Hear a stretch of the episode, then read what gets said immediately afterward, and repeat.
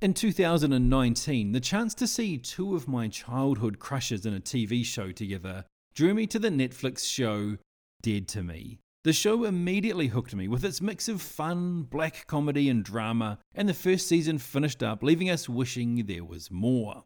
Well, our wish came true with the arrival of a second season in early May. The series follows Jen Harding and Judy Hale, who were thrown together over a tragic event.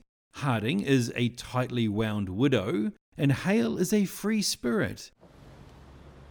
I mean, there are healthier ways of channeling it like meditation? I meditate. In my own way.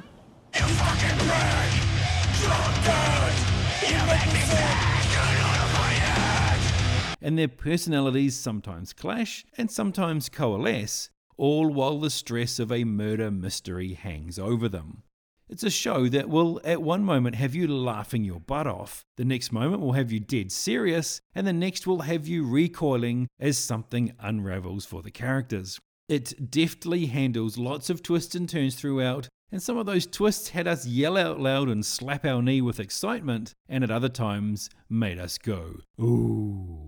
If you enjoyed the first season, the second one ups the ante quite well. It introduces new characters and gives expanded roles to some who were side characters in the original season. It's a good, fun show that will give you some great moments of drama and uneasiness, but also some side splitting laughs.